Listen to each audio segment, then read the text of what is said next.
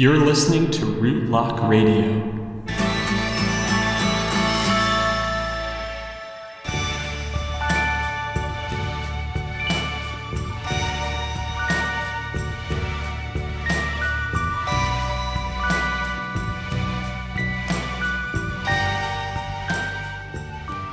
Hello and welcome to Rootlock Radio, a podcast for uncloaking, learning, and exploring the tarot cards. My name's Weston, I live in New York City, and I am your host. In episode 3, we began an in depth exploration of the cards in the major arcana and looked closely at the first leg of what we call the Fool's Journey. In today's episode, we'll continue this with the second leg. But before we do that, we're going to look at a way that conflict is resolved in the tarot and see how this played out in those cards of the first leg of the Fool's Journey, where we found the individual battling with society to establish a sense of independence and individual agency over his life. Then we'll move on to the second leg of the Fool's Journey, where we see the same individual taking on the forces of the universe, which leads to a similar kind of resolution in which integration is more important than winning. And again, because there's so much in-depth information, I'm typing up some show notes and posting them on the Rootlock Tarot website. You can find those at rootlocktarot.com slash podcast. After that, we'll introduce a tarot spread that helps with conflict resolution. So anytime you're having trouble with another person, this could be a helpful spread. I'd also like to point out that I've been posting on the Rootlock Tarot Instagram again. For a while, I'd been doing card of the day postings, but that got a little bit difficult to keep up with. But now I've set the intention to post a card for each full moon, new moon, the beginning of the month, the beginning of the season, and stuff like that. So please follow me. My handle is Rootlock Tarot on Instagram. That said, thank you so much for listening, and I hope you enjoy this episode of Rootlock Radio.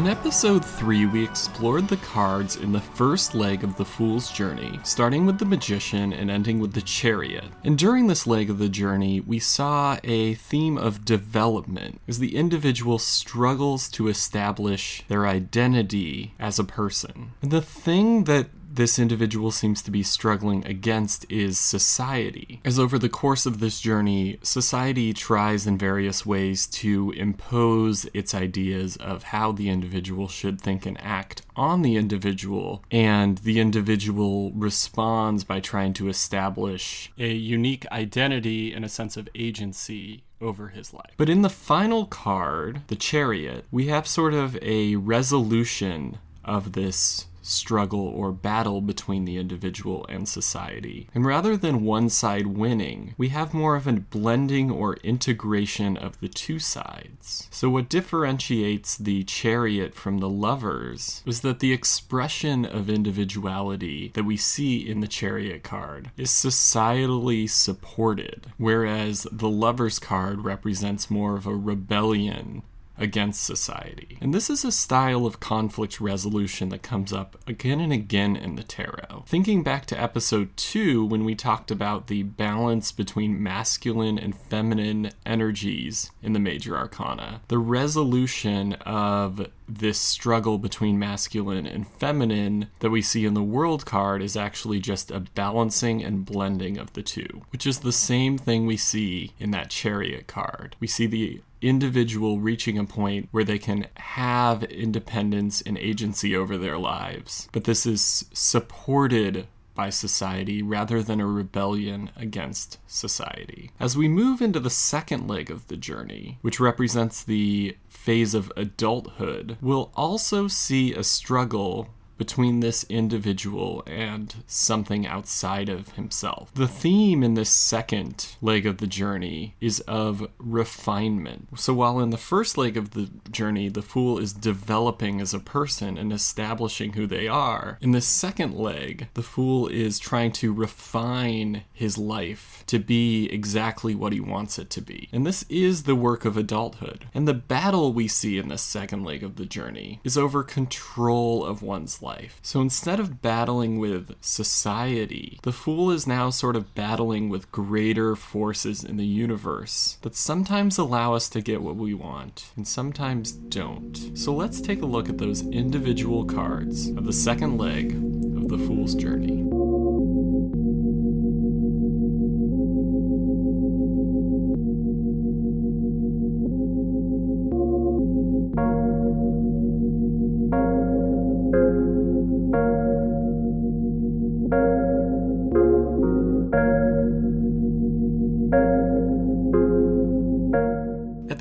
The second leg of the Fool's journey, we find the Fool feeling confident and ready to express his individual agency over his life, and that society is supporting this. So in card 8, Strength, which begins the second leg of the journey, we see sort of a continuation of this confidence. The number eight is a number of rhythm or involution and evolution or vibration. And when you look at the number eight, it looks a lot like an infinity sign, right? With an infinity sign, we can imagine the energy going up and down and around and around forever. So we have sort of this endless rhythm, which suggests that this card is very energized. When we look at the card, the first thing we really notice is there's a lion, right? And lions tend to represent a fire energy. And you can think of the lion as representative of Freud's idea of the id, sort of the impulse or the desire, something very fiery that's within us. But the lion's just not roaring uncontrollably. We see this very empress esque woman holding the lion's head, taming it. So we have this sort of grounding earth energy. This woman looks a lot like the empress, which is very earthy, taming this lion. And if we look at the background, we also see sort of a fire earth balance.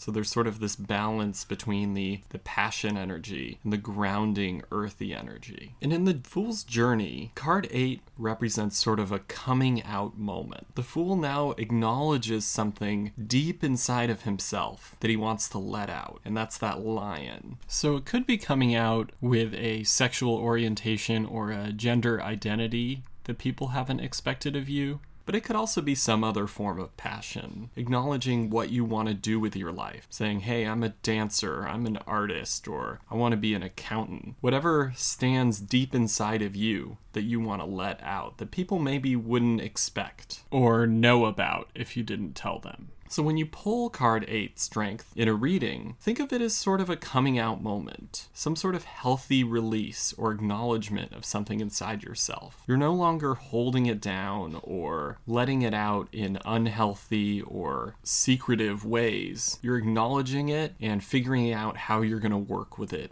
in the world. And this sets the tone for this second leg of the Fool's journey. When we acknowledge our passion, we sort of set a plan to figure out how we're going to achieve what that passion drives us to do. And throughout this leg of the journey, we push towards that, but we'll also see that things begin to stand in our way and we realize that we don't have total control over pursuing our passion. As we move into card 9, the Hermit, we have a sort of turning inward. The number 9 is the number of completion or attainment or fulfillment, but not in a way that you just close the book and put it aside. It's sort of like this completion then elevates us to the next stage. And when you look at the number 9 written out, you can kind of see this. We have a complete circle, but then there's a tail off of of it. So it's like we've completed the circle, we've closed the circle, we've come to the end of whatever that circle represents, and then a tail dashes off of us representing sort of a new initiative, a new beginning. On the card, we see the figure of the hermit. He's in a gray robe, he's got a white beard, and these are both symbols of wisdom. And this is a very airy card, having to do with wisdom and knowledge. We see the color gray, which is a very airy color. The landscape is very mountainous and arid looking. And also, the, the hermit is looking down. And if you'll remember when we talked about air, the air energy is is elevated. It's often represents sort of a going up above the situation and looking down on it in a detached way. And that's what the hermit is doing here from the top of his mountain. We also see a little bit of fire energy in this card. He's holding a staff which reminds us of the magician's wand. He's holding a lantern with fire burning in it. So we have this passionate fire energy in a container where we can look at it closely and keep it under control. So, in the Fool's Journey, this is sort of a moment of isolation, of stepping away from society or turning into yourself to develop or knowledge or spirituality. And this is a suitable step after the Strength card because once we've acknowledged this passion that we have, we want to turn inward and explore further, or we want to develop knowledge that will help us to attain this passion. So, this could be in the Fool's Journey a time where we turn to studying or turn to meditation or sort of try to develop ourselves in a more refined way. We're trying to control the development of our passion. So when you pull this card in a reading, it represents a turning inward moment, a time of productive isolation and self development, or some sort of solitary journey. Um, it can also represent studying or studiousness. The Hermit overall is sort of a vision quest time. Whatever that means for you. It could be going off into the woods on your own,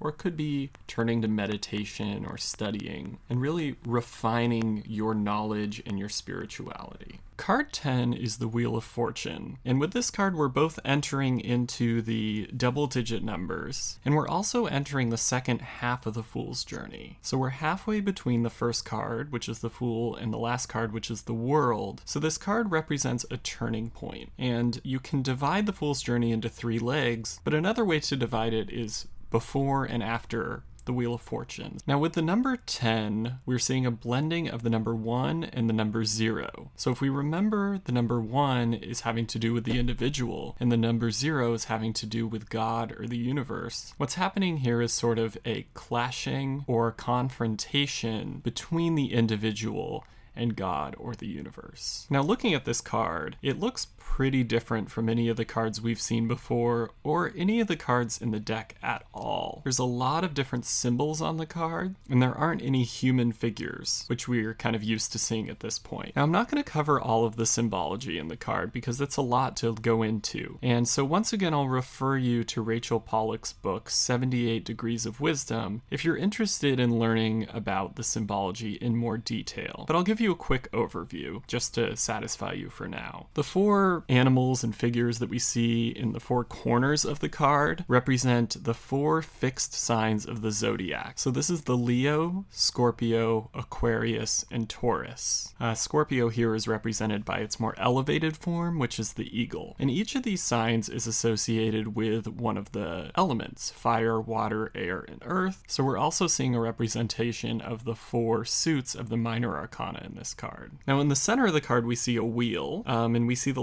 letters T A R O. And if we consider that T to be both the beginning and the end of the word tarot, we're seeing sort of the word tarot in perpetual rotation on that wheel. And there's also some Hebrew letters and some other symbols in there, but we're not going to cover that right now. Around that wheel, we see three different figures. One is the snake, which is going down the left side of the wheel. In Egyptian mythology, the snake is the god of of death. After the snake sort of nestled across the bottom and upward slope of the right side of the wheel, we see this red, jackal headed man. And in the same mythology, this is the guide to dead souls, the guide that takes souls into the underworld. And then sitting atop the wheel, we have a sphinx, and the sphinx is the god of resurrection. So what we're seeing here is sort of this perpetual rotation of death and rebirth. And this is really what the Wheel of Fortune represents, is this constant death and rebirth cycle that happens in the universe. So what this says to us in the journey is that we're reaching a point where we're sort of carried by fate. No matter how much we want to control our lives and our direction, there are a lot of factors outside of our control that are playing into it. And in the end, though we have some control over where we go in the journey, we're also at the mercy of fate or destiny. So, going back to this example of someone who decides they want to be a dancer in the strength card, perhaps this person is now auditioning for dance shows and constantly being rejected. Their particular dream that they had and that they were so certain of is now not being allowed to be realized by the universe. So, the Wheel of Fortune is kind of telling us that, that we all have ups and downs and that we're all working in a perpetual cycle. And the only thing that we can really rely on is that the wheel will keep turning. We're not going to stay in one place forever. And this is an important lesson because if we feel like we're stuck, that can be very discouraging. But if bad things are happening to us and we know that time will keep turning and the wheel of fortune will keep turning, then eventually we will find ourselves in a better place. And this realization that the universe will carry us through both the good and hard times, and that we sort of need to just let it do that, is very important. And it's one of the biggest understandings that we're going to have throughout the Fool's Journey this lesson of acceptance of the things that we cannot control. So when the Wheel of Fortune comes up in a tarot reading, it's asking us to take a at the machinations of the universe or fate, relinquish control and look at the big picture, and understand that though things may be hard right now or things may be really good right now, everything is fleeting and changeable. And over time, our situation will change. And understanding that both helps us appreciate the good times and get through the bad times. Now, moving forward, I'm going to drop the numerology for now. The reason for this is because understanding the numbers 1 through 10 and the numerology behind those numbers is crucial to understanding the tarot in a pretty basic way because the numbers 1 through 10 also come up in the four suits of the minor arcana. But the numbers 11 through 21 are only present in the major arcana, and as we get into double digit numbers, things get a little more complicated. So perhaps I'll revisit this in a later episode, but for now we're just going to continue with the Fool's Journey without the numerology aspect. So the next card is card number 11, which is justice. And on this card, we see the figure of Lady Justice, which is a symbol of judicial systems. Lady Justice is typically depicted as having a sword and a scale and being blindfolded. Now, the, the figure of Lady Justice on this card doesn't have a blindfold on, probably because we want Justice to see clearly. Now, we also see an integration on this card for the first time of the symbology of the Magician card and the symbology of the High Priestess card. Remember, our ultimate goal in the Major Arcana is to blend those two energies, the masculine and feminine represented in those two cards. So, after having this big realization in the Wheel of Fortune card, we sort of had this watershed moment of beginning to combine these two things in a real way. And we can see this in the imagery of the card. We have the sword pointing up to the sky and the hand holding the scales pointing down to the ground, which echoes the way that the magician is holding the wand up to the sky and then his finger to the ground. This figure is also wearing a red robe, much like the magician, and we have a yellow background. But then, like the high priestess, Lady Justice is seated and sitting between two columns, and there's a curtain hung between the two columns. So we're beginning to see a blending of these two energies, um, which is an integration of the fire and water energy. We're also seeing an introduction of a little bit of an air energy, which is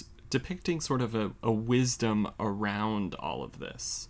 So we have the stone columns, which is rep- which is similar to what we see in the Emperor card, which is very airy. Um, and the figure is seated between these columns, much like the Emperor. So we're seeing this blending of fire, water, energy with an air hanging over it. So what's happening for this card is that the experiences of the first half of the journey, right? Because we're moving into the second half. We're learning this lesson of acceptance and balance in the sense that justice comes through no matter what. As we realize in the Wheel of Fortune that sometimes things don't go as planned, in the end, justice will prevail. In the, the, course of the Fool's journey, this is the moment of truth. This is the moment where things haven't gone as planned. You haven't gotten those dance shows that you auditioned for. But something even better comes along and it all makes sense because you didn't get the shows that you wanted initially, you ended up getting a better show. Or maybe you dodged a bullet somehow by not being cast in one of those other shows. So if you pull this card in a reading, it's very much about acceptance and balance and justice and the idea that things are working out as they should be. So if you're going through a difficult situation and the justice card comes up, it's sort of reassuring saying, hey, this may not be what you wanted or expected, but justice will prevail. Everything will work out. This lesson that we've learned in these previous two cards really comes to play out in the next two cards where it's sort of tried. We have a trial of this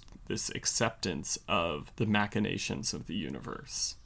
So in card 12, we have the Hanged Man. Now, this card kind of scares people sometimes when it first comes up, but it's actually a really pleasant card. And when we look at the, the card, we don't see a figure of someone hanging by their neck. It's not some sort of execution. It's a figure of a hanging man hanging by his foot, um, and his hands are tied behind his back. So what this is saying is that there's nothing he can do. There's no action he can take right now. But he's not going to die. He's just suspended at the moment. And when we look at his body, we see this combination of the fire and water energy that's starting to come together in the Justice card. He's wearing a blue shirt, which is very watery, and red pants and yellow shoes, which are fiery colors. And he also has this halo of enlightenment over him. There's this realization or this understanding, and it very much brings to mind the idea of mindfulness. What this halo is saying is that the lesson that was learned in the previous two cards is bringing him enlightenment in this moment where he's just suspended or hanging. So in the Fool's Journey, this is a time where maybe you're having to wait for something, and you find that maybe in the past you would have been very impatient and nervous and anxious about what's going to happen, but through what you've learned in the last couple of cards, you feel completely content just waiting. So maybe you're waiting to get into some sort of school program and you know you're not going to hear back for a couple of months and you're able to just sit with it patiently and contently. Maybe you are pregnant and you really feel like at some point in the past you would have been very anxious about the experience of birth and the experience of parenthood, but right now you're just able to sort of enjoy the moment and be content where you are because you've come to accept the fact that there are things that are outside of your control and that you're in a time where you can't really take any action. You're able to just sort of sit back and relax and be mindful during this period of waiting. So if you pull this card in a reading, uh, it usually denotes patience and enjoying or appreciating the process of waiting waiting, sort of being hanging or suspended in a way that's not entirely unpleasant because you have the resources to just enjoy this moment and to be mindful and in the moment. And compared to the Wheel of Fortune, this is the enactment of the lesson in the Wheel of Fortune. So when you pull the Wheel of Fortune, it's asking you to look at the big picture. Whereas the Hanged Man is saying you already have these resources. The next card, card 13, is the card of death. And this is another card that often draws kind of fear when it's drawn in a tarot reading. But it doesn't necessarily have to. Um, when we look at this card, we see the figure of the Deathbringer it's a human figure with a skull face and bone hands. He's in black armor, riding a horse that has white hair and red eyes, and skulls and crossbones on its collar. And then beneath this horseback Deathbringer, we see a fallen figure who we presume is dead. And then we see three different reactions, responses to the Deathbringer. One is this religious looking figure that's praying, looking directly at death and praying. And then we have a woman that's turned away and seems to be maybe fainting. And then we have a figure of a child who's looking directly at the Deathbringer in awe. And then in the background, we have the sun setting between these two columns, and we see a shadow sweeping across the land, this blue shadow. And since it's the color blue, it makes us think of emotion. So maybe there's a emotional flooding happening a sort of water energy washing over the land. But there's also a bit of a rebirth energy in the idea that when the sun sets, it then rises somewhere else. And we also see a flower blossoming on the Deathbringer's flag, a white flower, which also denotes a rebirthing. And so what this card represents is this final and most difficult test of the realizations that we've had over the past few cards that fate will go its own way and that we only have so much control over our lives and our desires. So, death represents this true entering into uncharted territory or entering into the unknown, in which we really have to deeply draw on these resources of something like the Justice card, where we know things are going to be okay, even though we're going into something that's requiring us to be very brave and requiring things of us that we've never been tested on before. In the Fool's Journey, this doesn't represent the death of the Fool, right? Because we're not at the end of the journey yet. So, for this reason, it's good to not think of the death card as being physical death. It's more of an archetypal experience around death. So I think in the Fool's journey, it's more closely approximated to the Fool losing someone that is close to him. So if someone you really rely on, or your parent, or something like that dies or somehow becomes unavailable to you, it's hard to imagine before it happens how you'll go on and what life will be like after the fact because you're entering a completely unknown and uncharted territory. But what the death card and the tarot journey in general reminds us is that there is a light on the other side of that dark journey and you'll get through it. And you can't know now what's on the other side, but you just have to trust in the natural process. And archetypally, that's sort of how you should face death, right? If you if you come to accept that you're entering something that's completely unknown, but that it happens to everyone. It's entirely natural, and that it, it's something that you just need to accept and go with. That's basically the lesson that the death card is trying to teach us. So when you draw death in a reading, you definitely don't want to read it as the fact that you or someone else is going to die. And I advise against ever looking at the death card in that way. Instead, the death card brings a story of transformation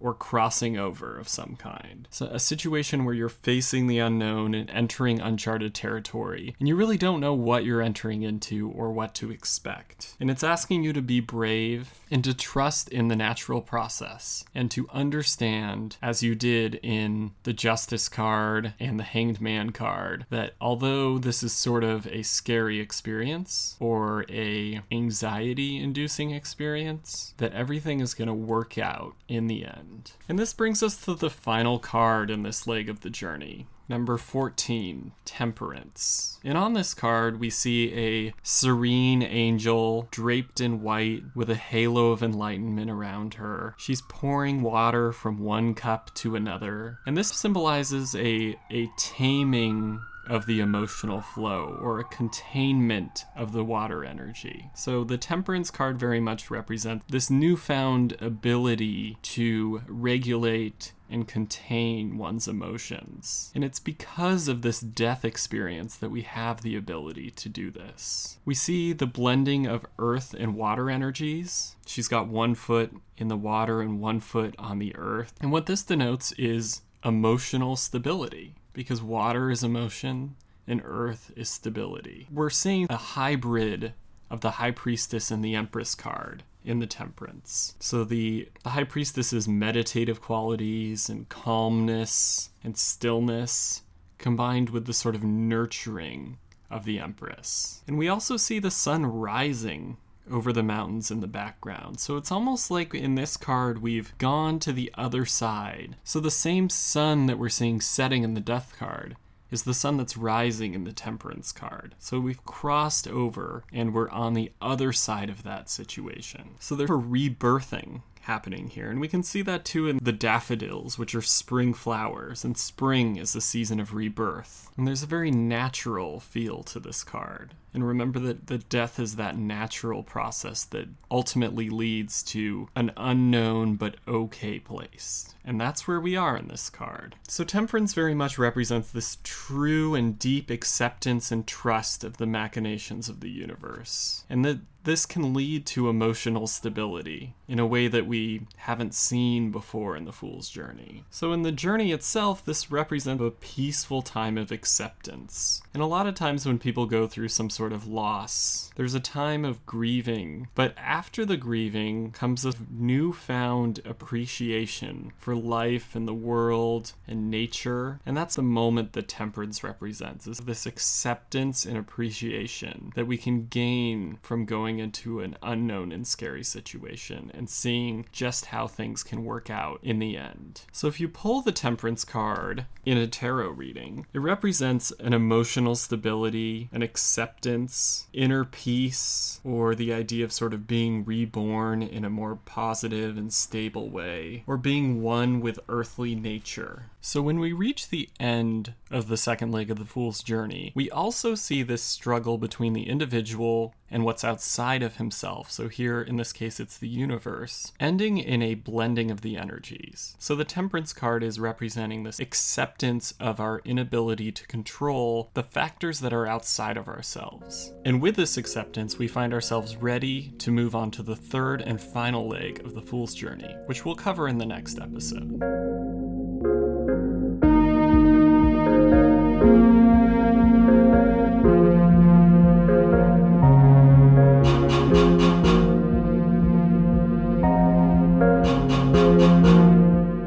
That we've introduced the cards of the second leg of the Fool's Journey, let's do a similar exercise to what we did in episode 3 with the first leg. So I'm introducing another spread that's helpful if you are in conflict with another person. So mix up the second leg of the Fool's Journey as much as you can, and then draw three cards. The first card is going to represent you, the second card is going to represent the other person, and the third is going to be advice for a resolution. So I've drawn justice for me, the hanged hanged for the other person and strength for the resolution. So, what the first card is saying to me is that I need to start focusing on the idea that justice will prevail, that in the end, this situation will work out in a fair way, and I need to focus on that, even if I feel somehow slighted or that things aren't fair. With the other person, I have the hanged man, and what this says to me is that the other person is in a situation where they can't really take any action right now. They're in a suspended state, and that could be the reason for the conflict from their side. They're unable. And for the resolution, we have strength. So when we think of strength in the tarot, it's having the strength to acknowledge your passions, but also to temper them. So it's sort of saying maybe to be patient because this person is in this suspended state, to maybe have the strength to take the higher road, to be the first person to extend the olive branch, and to call on sort of my higher strength in order to find a resolution solution to this situation. So, again, what we're learning by doing this exercise is how to employ the meanings of these major arcana cards into an actual tarot reading, but also a new spread, and that's the me, them, and the resolution spread, which is helpful in times of personal conflict.